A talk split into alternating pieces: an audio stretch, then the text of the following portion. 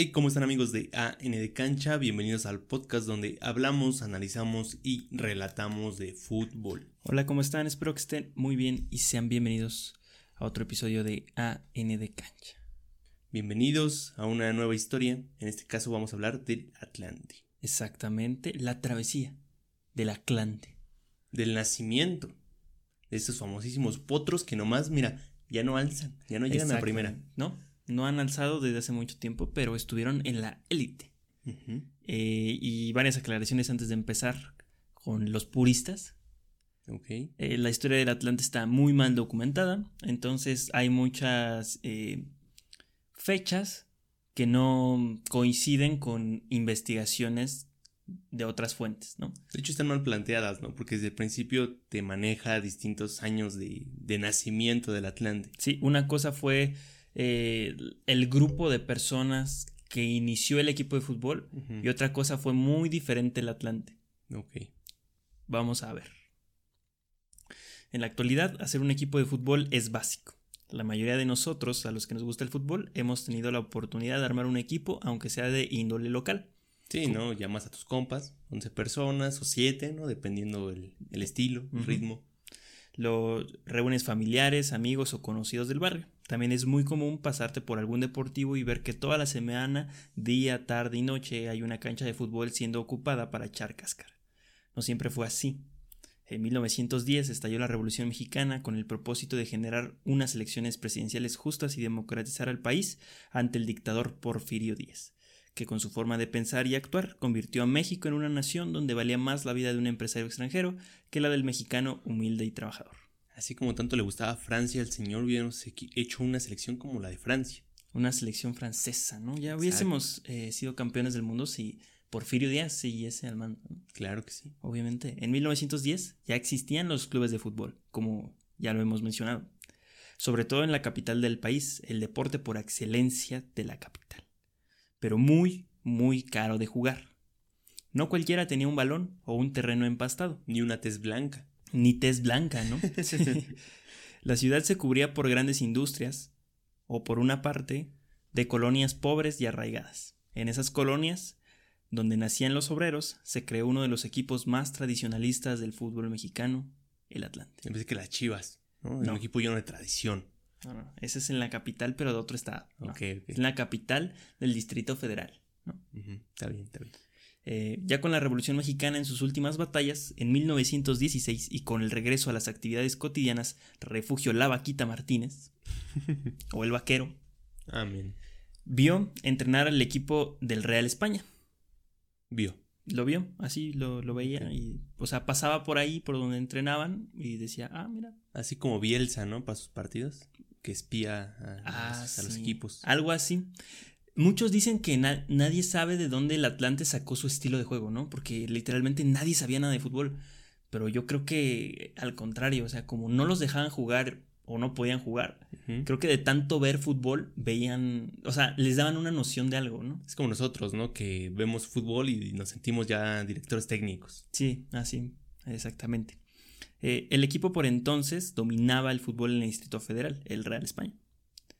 Desde que vio cómo se jugaba, de inmediato junto a su hermano Trinidad, decidieron hacer un equipo donde pudieron jugar con sus compañeros del trabajo o simplemente con amigos de su calle, de la calle de Sinaloa, Vámonos. ubicada en la zona de la Condesa, que es- era una zona muy pobre anteriormente. Sí, era una zona que pues creció ahorita, es un poquito fifí, ¿no? Digámoslo así. Demasiado, sí. Pero pues realmente es porque ahí la gente pues tuvo educación y pudo avanzar un poquito.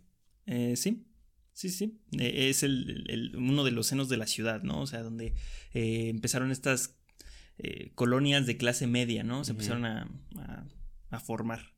Y así fue como dio inicio el equipo de Sinaloa. Ah, caray, en, en la Ciudad de México. Sí, Por la, el primer equipo de Sinaloa está en la Ciudad de México. el equipo, sí. Por fue. semántica, ¿no? Por semántica, el primer Sinaloa fue en la Ciudad de México. Mira nomás qué buena, qué, buena idea, ¿no? Qué buena estrategia. Porque eran en la calle de Sinaloa. De hecho, actualmente hay eh, un, ¿cómo decirlo? Eh, pues un... No, es que no es un monumento. Una placa, Ok. hay una placa en, en esa calle, en, en la zona de la Condesa, donde está que aquí nació el Atlante. ¿A poco? Sí. Eso no sabía. Sí, hasta la fecha se puso por los 100 años de, del equipo y ahí está. ¿Ya tiene cuántos? ¿110? 104. 104 años, sí, si no me equivoco. 1918. 102 años. 102 años. Pero eh, ah, vamos a ver ahorita. Entonces, el Sinaloa en las canchas de los llanos, con partidos improvisado entre los habitantes de todas las colonias aledañas, la mayoría jugaban descalzos y con la ropa del trabajo.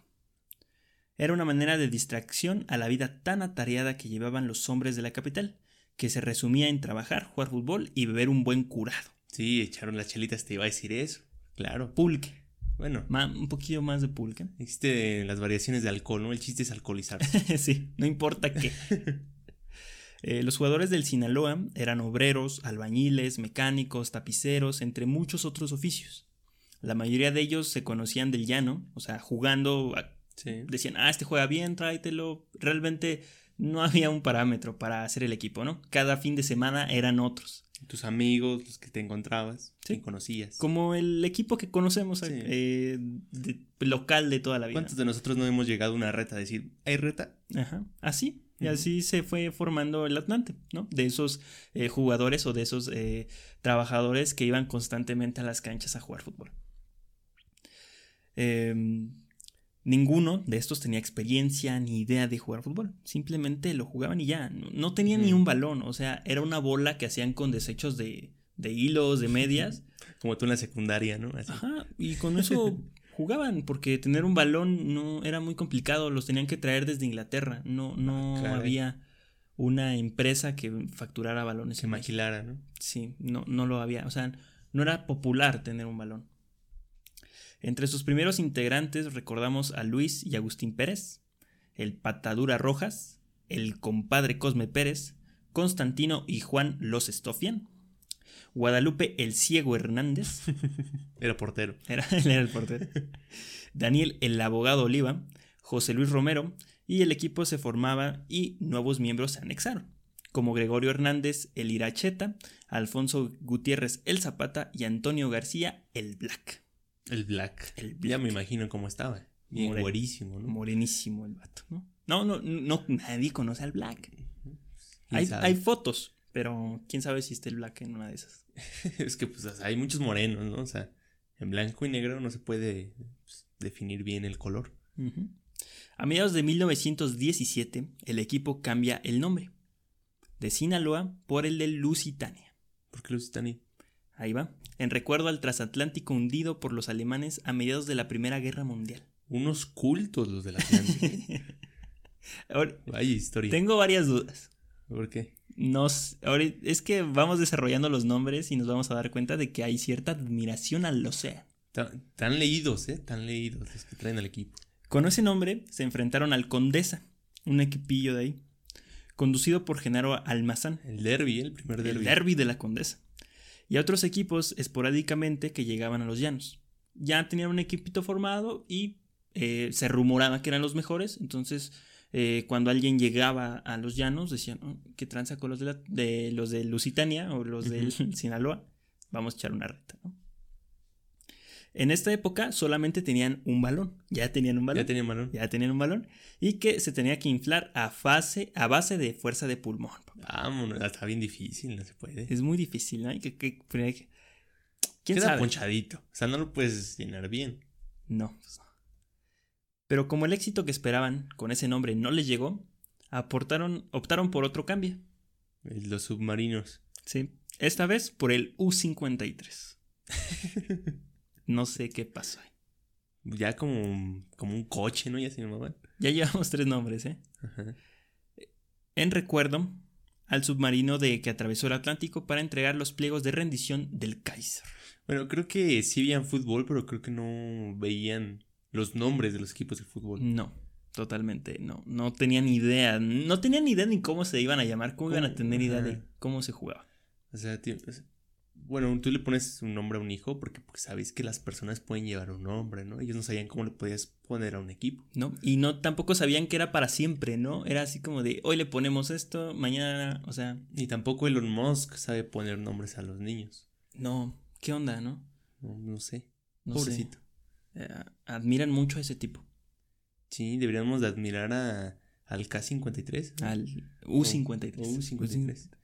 En ningún momento o documento se explica de dónde provenía tal afición a lo marítimo del vaquero por el Océano Atlántico. Quien era el organizador y fundador del equipo, mismo que imponía los nombres del cuadro de la condesa. Na- en ningún Pero ni siquiera estaban cerca del mar. Ni siquiera hay biografía del vaquero, ¿no? O sea. No sabemos Es una leyenda. qué pasaba en la cabeza del vaquero para poner nombres, o sea, referentes al océano. Pues a lo mejor fue marino, ¿no? Me digo marinero. O a lo mejor su papá. Pero es que estamos muy cerca de la revolución. No creo. Pues es que había mucho extranjero, ¿no? Entonces. O sea, entiendo que eran tiempos de la, de la Primera Guerra Mundial, ¿no? Del 14 al 18. ujú, Había muchos este, viajes en barco. Yo creo que de la noticia, ¿no? Del periódico, tal vez de ahí lo sacó. ¿Cuál periódico? Sí había periódicos, 1916. Pero el periódico era así como aplaudámosle a don Porfirio. Pero también existían las caricaturas, ¿no? Que era como para la población analfabeta. Patemos a don Porfirio. Era una otra. Con ese mismo nombre, el U-53, la ayuda de una vaca y Doña Lucha, el vaquero patrocinó el primer uniforme del equipo.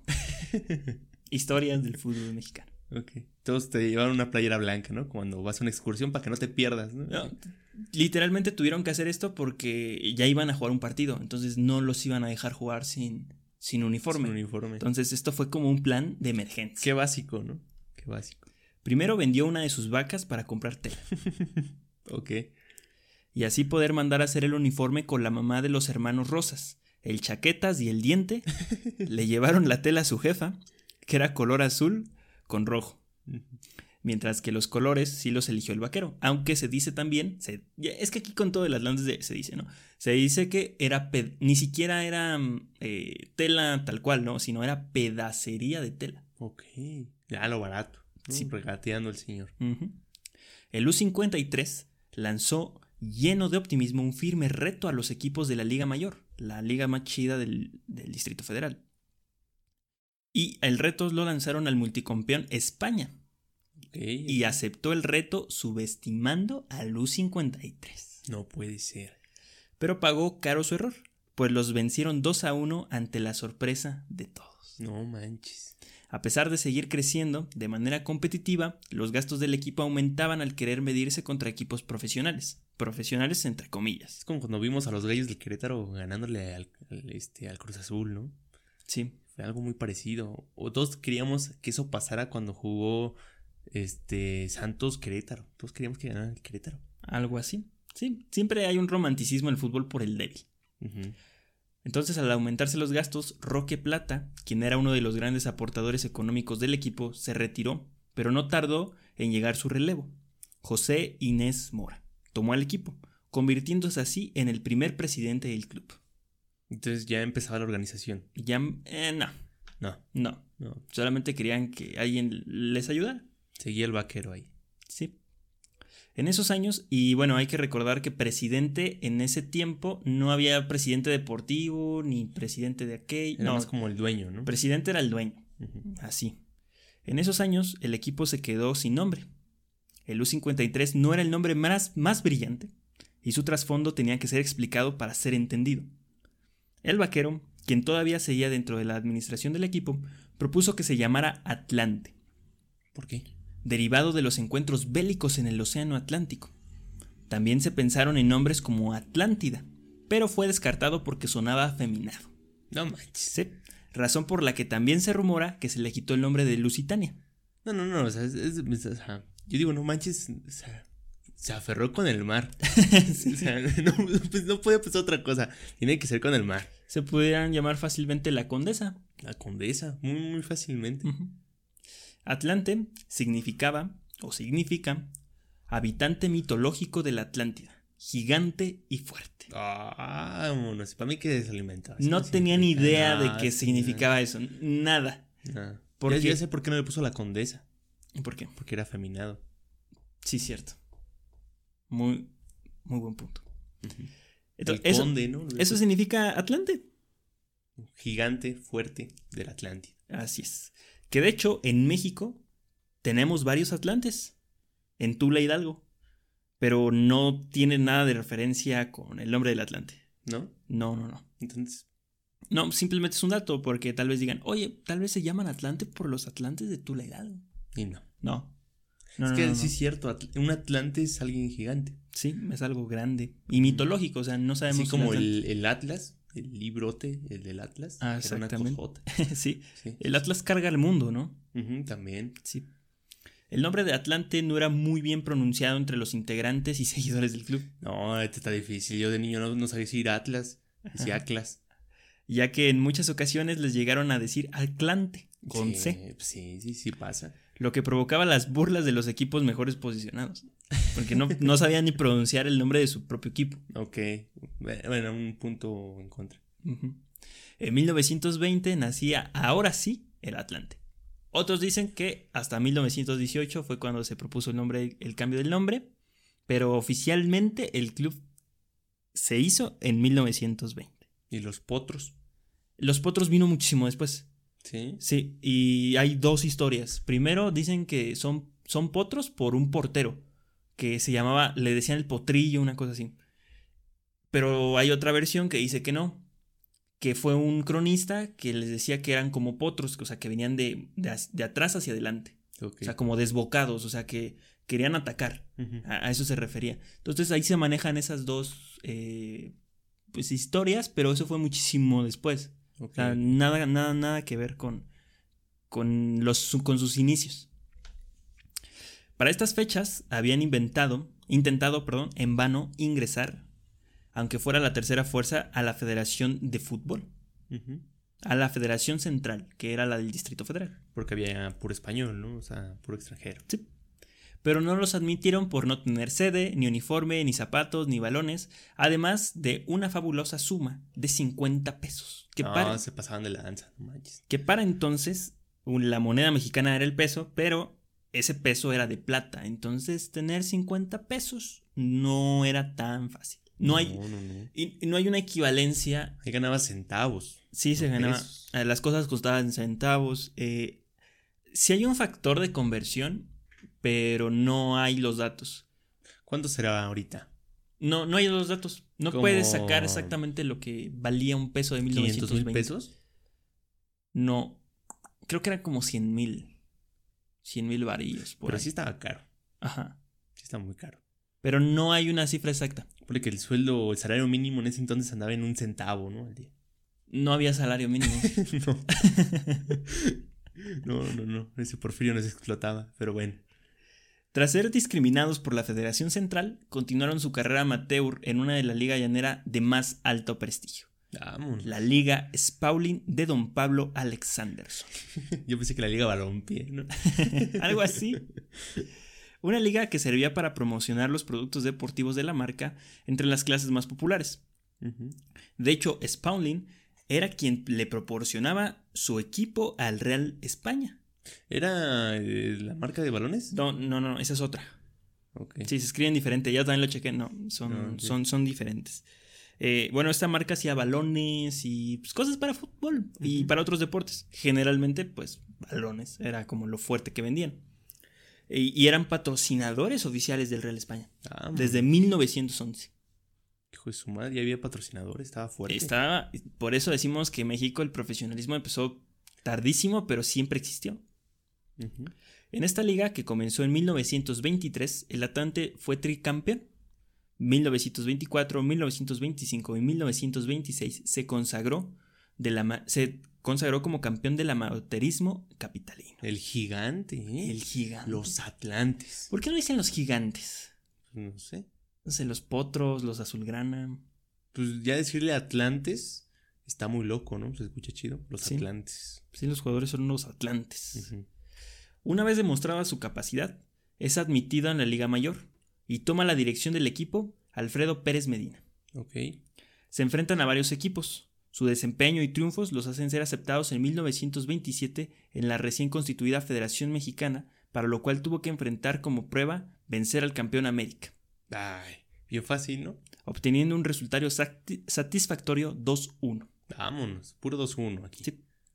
También ahí vinieron varios equipos extranjeros. Eh, vencieron al Colo Colo. También hay, ahí está, está la otra versión de que realmente no vencieron al América, sino vencieron al Colo Colo. Y venciendo al Colo Colo fue como entraron a la liga. Ok. ¿Te das cuenta que eran el caballo negro? Era el caballo negro. Los potros. De ahí vendrá la famosísima frase del caballo negro. O No. vendrá por al revés. No, no, no. es- no sé de dónde. Pero ya viste, tiene, tiene congruencia. Mucha congruencia. Eh, también eh, le ganaron al- a un equipo uruguayo que tenía nueve campeones del mundo Ah, en sus filas. Bueno, es que en ese momento Uruguay fue campeón del mundo. Sí, pero bueno, eso y fue pues después. Uruguay nunca ha sido de muchos habitantes. A lo mejor tenía 15 habitantes, ¿no? Sí, Uruguay es un es un pueblo, es un país, es un pueblo en forma de país. Qué bonito, qué bonito. Sí, qué bonito debe ser vivir allá, ¿no? Al ser admitido el Atlante en la federación, con derecho a participar en el campeonato 27-28, el equipo se integró con la mayor parte de los elementos que venían figurando en sus filas, o sea, los mismos del llano. Y sería en esta temporada que cambia la camiseta de cuadros rojos y azules por las rayas verticales azulgranas con el tiempo, que habría que convertirse en uno de los uniformes más populares de México. Y más bonitos. Sí. Para mí el uniforme clásico del Atlante es muy, muy bello. Eh, había jugadores como Juan el Trompo Carreño, el, el mejor del equipo, un interior izquierdo, pícaro y marrullero, Qué El- buena descripción, ¿eh? el Chaquetas Rosas, la Marrana Olivares, Felipe el Diente Rosas, estos últimos hermanos, Fernando Rojas Patadura. Estos serían por lo menos un lustro los héroes que las masas populares alzaban en sus hombros domingo a domingo proclamándolos como los mejores jugadores. Parece que me estás albureando, ¿no? Mientras estabas diciendo Es eso. que es complicado. Está, está difícil. Todos ellos eran jugadores del llano, que tenían una gran técnica individual al ataque, producto de jugar en canchas tan malas como la tierra, ¿no? Sí. Jugaban sin entrenador, sin tácticas, cada domingo iban a jugar como Dios les dio a entender. Y como decía Sage, ¿no? En una cancha con pasto africano. Con una, sí, mucho pasto africano. Con un 1-2-3-5, que era lo que la mayoría de los equipos ocupaban, y a darle. Ok. Eh, el diferenciador de estos jugadores era la picardía que tenían heredada del llano. O sea, tenían maña. Eran mañosos. ¿no? Como el trompo. que le pisaba el pie a los porteros. Que era para- bueno para el trompo, ¿no? Hay muchas versiones de por qué le decían el trompo y todas quedan. Era bueno para el y trompo. todas ¿no? quedan. Y una de esas es de que era buena para las trompadas, ¿no? Para sí. los trancazos. eh, y que estaba chiquito, era chaparro. Y pues estaba gordito. Ah, bueno. Era muy rápido. Entonces, una descripción de él sería el trompo. Sí, un trompito también. Por su espalda anchita y sus piernas. Un taz. Sí, como el demonio de Tasmania, Sí. sí. Eh, el trompo le pisaba el pie a los porteros para que no cortaran los centros. O sea, Los detenía. o sea, ¿qué te voy a andar jalando? Te piso el pie y A ver, Sáltale. Pues sí. a la hora del festejo no perdieron la tradición de echarse unas buenas cervezas bien heladas, pero ahora en un salón Ah, bueno. y bailando un danzón. Ya con clase el Atlante. Fueron subiendo los Andaban jugadores. crecidos, ¿eh? Andaban Sí, crecidos. y fueron subiendo, a pesar de que no tenían uniforme, iban a chelear a diferentes lugares después de, de terminar el partido. Mira qué bien. No tenían para 50 varitos, pues para la chela. Ey, Yo ahí nada más la dejo. prioridades. Bueno. De su instancia en la liga más competitiva de por entonces, se les pusieron muchos apodos que ni siquiera les pegaba. Es más, como hombres de barrio estaban acostumbrados a llevar un apodo encima. Sí. Los apodos que les pusieron fueron los prietitos, los morenitos, los mugrosos y los sudorosos.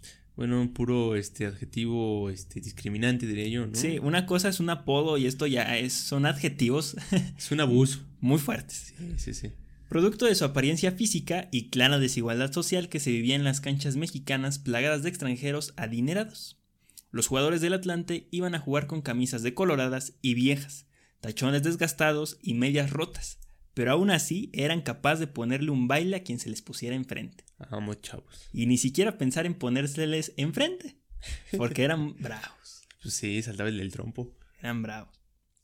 Entonces vamos a un corte y regresamos con la historia del Atlante. Continuemos para ver qué pasa con el trompo. Bueno, el trompo tiene una historia muy triste y muy bonita. ¿Por qué? Ahorita- Fue campeón, fue tricampeón con el Atlante. Tricampeón. Sí, ¿no? Dijiste que ganó tres veces la... Ah, la Spalding. Sí. No, el trompo se unió en 1927, o sea, casi cuando inician. Ah. O sea, ya formalmente, porque ya, ahora sí ya tenían que competir. Ya no era como de la liga de cada fin de semana. La Spalding sí, era sí. eso, una liga de fin de semana. Previamente a la primera competencia en la federación, el Atlante logró llegar a la final del torneo selectivo rumbo a los Juegos Olímpicos de Ámsterdam de 1928. Ah, su madre. Sí. Pero cayó en la final 3-4 frente al Club México. ¿Y ese quién era? ¿No te acuerdas Club México? Que era un club intrascendente. Sí, sí, sí, De- pero pues ah, por eso, o sea, le, le- ya le ganó al supuesto Colo Colo, le ganó al supuesto América y le ganó al Real España sí. y perdió contra México. eh, no hay mucho eh, registro de esos partidos, ¿sabes? No, pues no, se No, cuenta. hay cosas que no se explican, como tú dices. ¿Por qué perdieron? Pero bueno. Para este punto, un jugador del Atlante quedó marcado para siempre en los libros de historia del fútbol mexicano. Estamos hablando de Juan Carreño Lara, el trompo. ¿Qué pasó con el trompo? Ay, el trompo. Juan nació el 14 de agosto de 1909 y fue criado en las entrañas de la Ciudad de México junto a un conflicto armado. Con un destino casi trazado a la medida, el trompo fue obrero de la empresa Sede- Sedenita, la Sedenita. Jugando en el llano, creció su nivel futbolístico y a sus 18 años de edad ya formaba parte del Atlante. Como muchos futbolistas de la época, combinaban su trabajo y hobby. Tan solo meses después de su llegada al fútbol de más alto nivel, figuró en la lista para las Olimpiadas de Ámsterdam. Ah. El trompo, apodo que ganó por gordito y bailador, Ah, bueno. fiestero empedernido, podía ir del baile al juego y del juego al baile. Ok, te metí un baile en el juego también. ¿eh? Y así jugaba. Caracoleaba, burlaba, corría, ponía los pases o él mismo culminaba las jugadas casi siempre en gol. Vámonos. Un dios. Un crack. Un sí, dios. ¿De Ronaldinho? Este prietito fue quien anotó el primer gol de la selección nacional de México en una competencia internacional. Ah, no manches. ¿Sí? Un pulquero anotó el primer gol. Eh, no le digas así a mi trompo, por favor. Un 30 de mayo de 1928 en contra de España, aunque el marcador fue devastador, la historia estaba escrita. México 1, España 7. Ah, bueno, este. Había diferencias, ¿no? Pero, hey, nuestro primer gol nadie nos lo quita. Bueno, o sea, perdimos más fue contra Chile. Sí, cierto. El trompo regresó a México como leyenda, que después de los célebres encuentros, él mismo recompensaba su, su esfuerzo tomándose uno que otro pulque, Vámonos. el néctar de los dioses aztecas. Aunque también se escribió en las crónicas de la época que se echaba unos buenos curados mientras se desarrollaban los partidos. Ah, mira, pues sí, ¿no? La rehidratación, dicen. La pausa de, re- de rehidratación. Era un dios el trompo. Pero vamos a ver que este abuso le costó, ¿Sí? le costó mucho. ¿Por qué? ¿Qué pasó? El primer torneo del Atlante fue aceptable. Ahorita regresamos con el trompo. Ok, bueno. Quedaron en el lugar 6 de 8. Pero forjaron una de sus rivalidades más importantes de su historia contra los electricistas del Necaxa. En su segundo torneo, en la 28-29, compitieron por el título, pero no les alcanzó, quedando en cuarto lugar. En la, en la temporada 29-30 regresaron a la mitad de la tabla en el lugar 5, pero presionando siempre la competencia al título. Ok. ¿Pero En- cuántos partidos se jugaban en ese entonces? Eh, 14, eh, 12. ¿Cada cuánto eran? ¿Cada seis meses, me imagino? Eh, se jugaba en tres meses, más o menos de Ah, septiembre a octubre, algo así. ah, bueno. Era cortito, sí, eran muy pocos partidos. El torneo de 1930 a 1931 fue suspendido por falta de campos de juego para desarrollar los encuentros, ya que los ocho equipos solo tenían tres canchas de juego. Pero por esas mismas fechas se iba a celebrar el primer mundial de fútbol y. México estaba adentro. Bien ahí. Pero no había casa. Eh, pero, ¿cómo? Sí, pues había, había casa, pero pues ahora sí que no había cuartos, ¿no? O sea, pues ¿dónde los metes si no hay canchas? Ah, bueno, pero México fue al mundial y ya. Ah, bueno. ¿Y saben quién más se subió al barco? ¿Quién? El trompo. Pues como debe ser, ¿no? Y con el pulquito también se subió. Ajá. Literal se subieron al barco que los llevó a Sudamérica. Ok.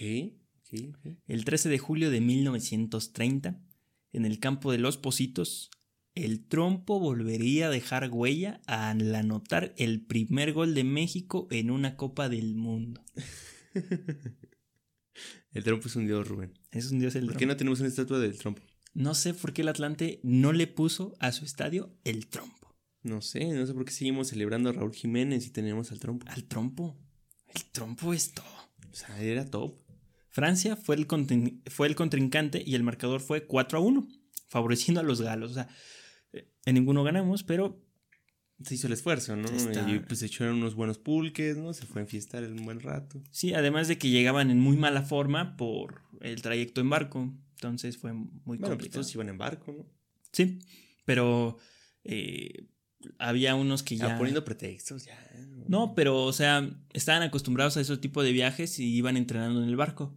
Y México, pues, se Se fue. iba cheleando en el barco. Se iba cheleando en el barco.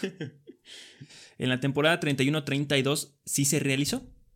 La contienda, eh, donde estaban ocho equipos, la mayoría de ellos de la capital, el Atlante se mostró como nunca. Tenían una solidez defensiva muy buena y eran un equipo que le costaba anotarle. Eso es difícil de decir para esos tiempos. Sí, muy difícil. Fueron el equipo menos goleado, creo que veintitantos goles. Ah, qué bien. Bueno, los otros les metieron 30, 40. Bueno, ahorita golean más al Toluca que en ese tiempo era Atlante. Ey.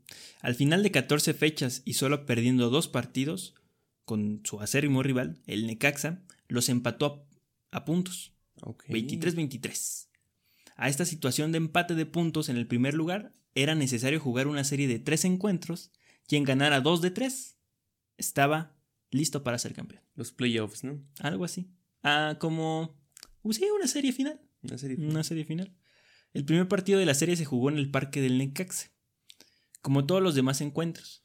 Atlante ganó el primer partido 3-2.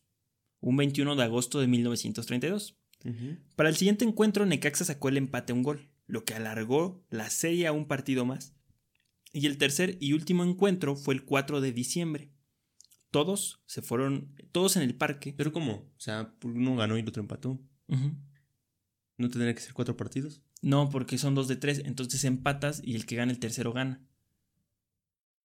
Pero si gana uno, quedaría en empate. Ya, Porque hay un empate y una victoria para que quede. No, no, no, porque no puedes empatar en el tercer partido. El tercer partido lo ganas. Es a, a penales. Tiempos extra. Y a penales. Pero aún así, ¿no? Está, está mal porque si ganas ese partido, el otro día también te ganó uno. Y entonces van uno uno y el empate, pues quedaría en empate. No, no, no, porque van como... No, el primer partido ganaron. Ajá. En el segundo quedaron empates. Por eso. Van como... O sea, tiene... O sea, el Atlante tiene como 1.5, Ajá. Y el otro puede hacer 1.5 también. pero ganando el otro. Ajá. Un momento. Tienes razón, ¿eh? Pues sí. Se tendrían que ir al cuarto partido, ¿no? Tendrían En, que ir al cuarto partido. en su defecto. Muy cierto. Sí, sí, sí. Bueno, quién sabe, pero el punto es de que no pensaron en eso. y afortunadamente el Atlante ganó la liga en el último partido de la serie 0 a 1. Uf, Emocionantísimo, eh. Em, Amarradísimo. Bueno, es que era la mejor defensa. Sí. Las temporadas iban pasando y el equipo del pueblo fue envejeciendo, dejando de jugar bien y lo más importante, dejó de ser sustentable. ¿Dejó de estar el trompo? No, el trompo jugó ahí toda su vida. Ah. Toda su vida, también entre comillas. Eh, jugó una temporada con el España, de hecho. Ah, el La traición, la decepción, eh. hermano. Pasó ahí, primer Sí. extranjero en, en el España. ¿eh? el equipo estaba al borde de la desaparición. O sea, después del título, Están en la el ruina. Atlante se cayó. En la temporada 35-36, Atlante estaba desahuciado. Y al ver el grave problema que ocasionaba la desaparición de este equipo, el cronista deportivo Agustín González le informó al general José Manuel Núñez de la situación de su tan querido equipo. El general estaba en plenas funciones en sus, en sus 46 años de edad. ¿Qué onda, no? O sea, avisas al general, oiga, general. o sea, ¿cómo lo avisas, no? Y su equipo va a desaparecer. ¿Y yo qué hago, no? Bueno, el general del ejército era José Manuel Núñez, era general del ejército y jefe del Estado Mayor. No era cualquier. Cualquier señor pedorro, ¿no? Pero, o sea, vuelvo a lo mismo. ¿En qué momento le avisas al general? No sé, México. Por órdenes del entonces presidente Lázaro Cárdenas. puede ser. Sí. Esa es la revolución, chavos. Que el Atlante se salve. Desde que le ofrecieron eh, la presidencia del Atlante, él tenía muchas dudas si podría con la carga, así que le pidió permiso al presidente, y luego de una respuesta positiva, fue con los directivos del Atlante a plantear sus ideales como nuevo presidente del club. Sí. Entiendo. ¿Cómo que? Pues no entiendo. O sea, Lazarito Cárdenas estaba. Le sobraba, ¿no? Le sobraba el general. no, pues sí, vete. No, o sea, compaginaba su trabajo. Y vamos a ver que hasta que no deja de estar en el gabinete, es hasta que tiene éxito. Ok. Entonces, eh, eh, uno de sus ideales que planteó fue que nadie interfiriera en sus decisiones. Fue la única condición que puso para hacerse presidente y... Bien imperialista eso. Nadie va a decir lo que... Nadie dice lo contrario. No, es Aquí lo se que yo dice digo. lo que yo hago. Sí, sí, sí. Pero no era así. Ok. No, no, no era tan eh, dictador o algo así. Realmente, Solo, solo lo obedecían todos y ya. posterior a su llegada como nuevo presidente del equipo, juntó a los jugadores y les decía, o sea, siempre juntaba a los jugadores, era una plática común, ¿no? Ajá. A partir de que se vuelve presidente, y les decía lo siguiente: Señores, el Atlante es el equipo del pueblo, y ustedes juegan para el pueblo. Y para mí. ¿no? Defiendan ese prestigio. Vámonos. Así una porra, ¿no? Sí. A unos pulques. Unos pulgas. No, el señor no tomaba. No tomaba. No tomaba el señor. Dicen que él no tomaba ni, ni ron. Eso no Y- te lo creo. O sea, y- en esos tiempos no tomar. Sí, y que los jugadores en los vestidores estaban emborrachadísimos. no, no, no. En verdad. No lo puedo creer. El señor no, no, no jamás le gustó el alcohol. Ah, mira. Qué buen general. ¿eh? A pesar de ser militar, con el equipo siempre se mostró noble y comprensivo. Jamás hubo represión o algún tipo de amenaza hacia los jugadores. Vámonos, ¿sí? Era de, de la raíz de, de Lazarito Cárdenas.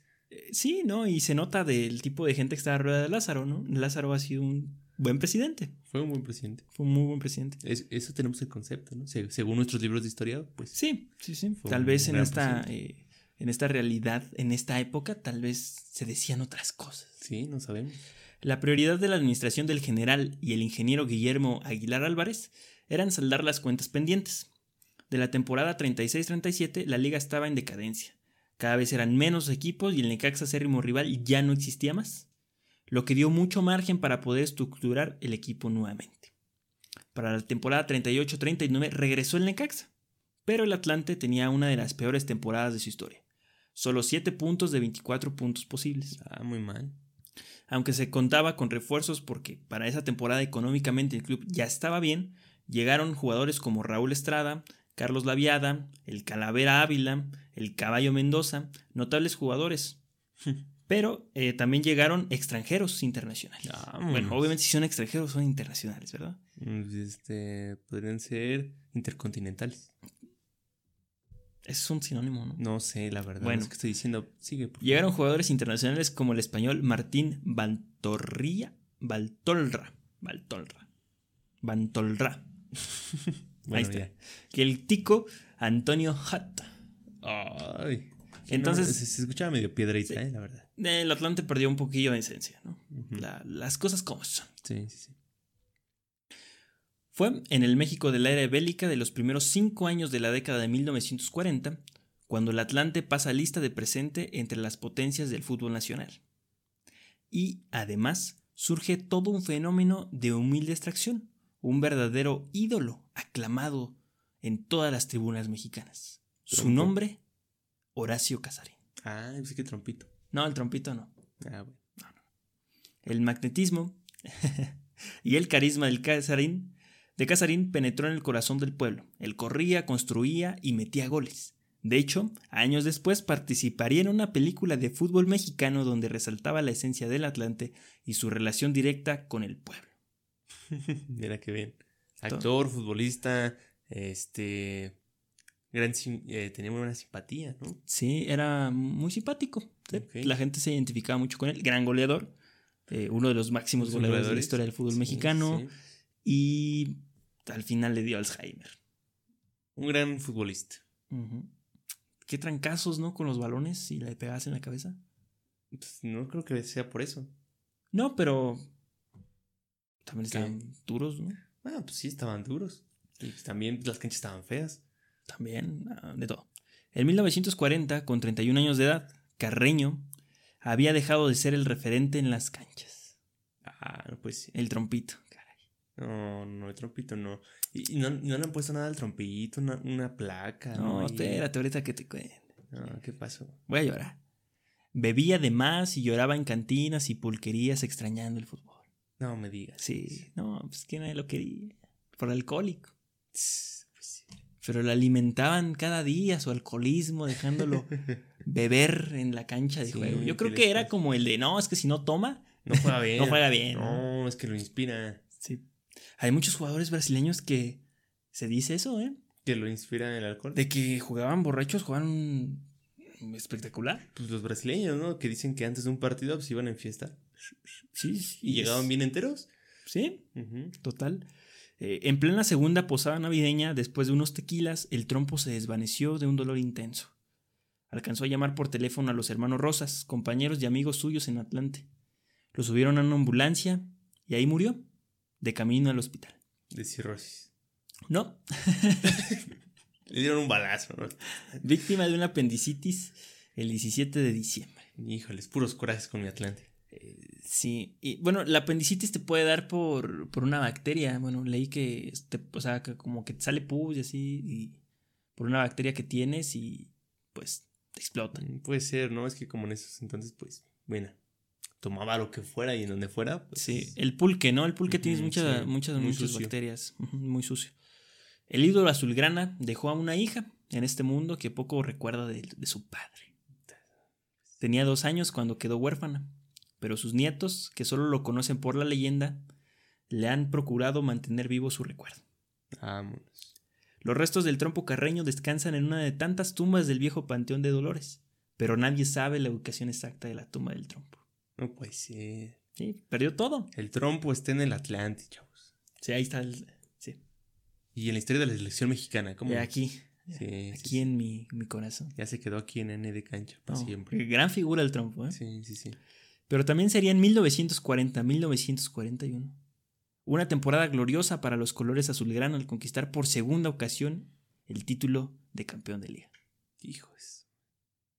Recordando que el primer título de las azulgranas fue en la temporada 31-32, en la siguiente temporada, en la 41-42, gana su primer título de la Copa México. Vámonos. Enrachados. Sí, sí, sí. Goleando fácilmente al Necaxa que ya los traían de hijos. Palabras fuertes. Sí. Fácilmente. Al son de 5-0 Ah, no, pues sí les dieron un baile. y en el encuentro de campeón de campeones se enfrentó al poderoso España, ¿no? Dijo, yo soy campeón de liga, soy campeón. ¿Quién? ¿Quién más? ¿Quién? ¿El No, España? también. Y los prietitos se impusieron y conquistaron el título de campeón de campeones. Eso, los mugrosos. ser. Tras años de esfuerzo y terminando su estancia en el gabinete presidencial, el general por fin podía ver a su equipo campeón y dedicarle más tiempo a ver a su amado Atlante. Oiga, general, ¿dónde están los fideicomisos? No me estés molesta. Ganó el Atlante. ok, sí. El país está de fiesta. El- exactamente. Y si no, pues por lo menos el general, ¿no? El general. Bueno, quién sabe cómo eran las fiestas del general, ¿no? Eh, es por estas fechas que el profesionalismo, más o menos disfrazado, de algunos equipos que, bueno, eran de la capital y que ya, Sí, no, decían ser no profesionales, ya lo vimos, ¿no? Pues se integraban jugadores españoles importantes al fútbol mexicano, todos ellos profesionales en su país y la mayor parte de ellos con etiqueta de seleccionados nacionales. Ya no solamente españoles, también eh, muchos uruguayos, argentinos, Brasileños. venían a México a jugar y sin cobrar nada. Sí, sí, o sea, por su traspaso simplemente llegaban a México y la cosa estaba lista para que jugaran. Entonces, este fue el factor decisivo para que los dirigentes del fútbol nacional admitieran la realidad y para el campeonato 42-43 el Atlante estaría peleando la punta con el equipo Marte Vámonos. el cual tenía un conjunto bien conjuga- conjuntado, con el Tico Bonilla, centro medio, César Ortiz, Juan Lobo, el Gitano López, Barboya y sobre todo el pirata Luis de la Fuente y el Che Gómez. Pirata Luis Fuente. Eh, Esa es su historia para... Oh, sí, sí, sí, momento, ¿eh? aquí Un nos momento. encontramos con una leyenda. Un momento. Sí. Entonces, que además que el Che Gómez era jugador y el entrenador. Ok. El pirata... Eso está muy loco, ¿no? Sí. Muy irreal, pero bueno. El pirata guió al modesto Marte al campeonato de la 42-43, al hacerle dos goles en el partido final al América en su último juego del calendario. Así superaría al Atlante por un punto de diferencia, ya que el conjunto azulgrana solo pudo empatar a tres tantos contra el España. Así fue como el Marte, ¿no? Este fue uno de los primeros equipos campeones. Sí, permitiendo a los marcianos ser campeones. Ah, ese nombre estaba chido. Marte, marcianos. Los marcianos. Me gusta, me gusta. Para la siguiente temporada, el fútbol mexicano entraría al profesionalismo con la Copa México y una Liga Nacional de la cual fue participante el Atlante encontrándonos con la época de profesionalismo del mismo, donde vinieron muchas derrotas de últimos minutos, pocos títulos que festejar y hasta estrenaron estadio, pero esa es historia que se contará después. Hasta aquí la travesía del Atlante. Que le queda bastante, ¿eh? le quedan más historias tristes. Muy tristes. Realmente. Las, historias del Atlante. Más como eh, la del trompito, ¿no? Pues. Eh, Estamos aquí un momento al trompito.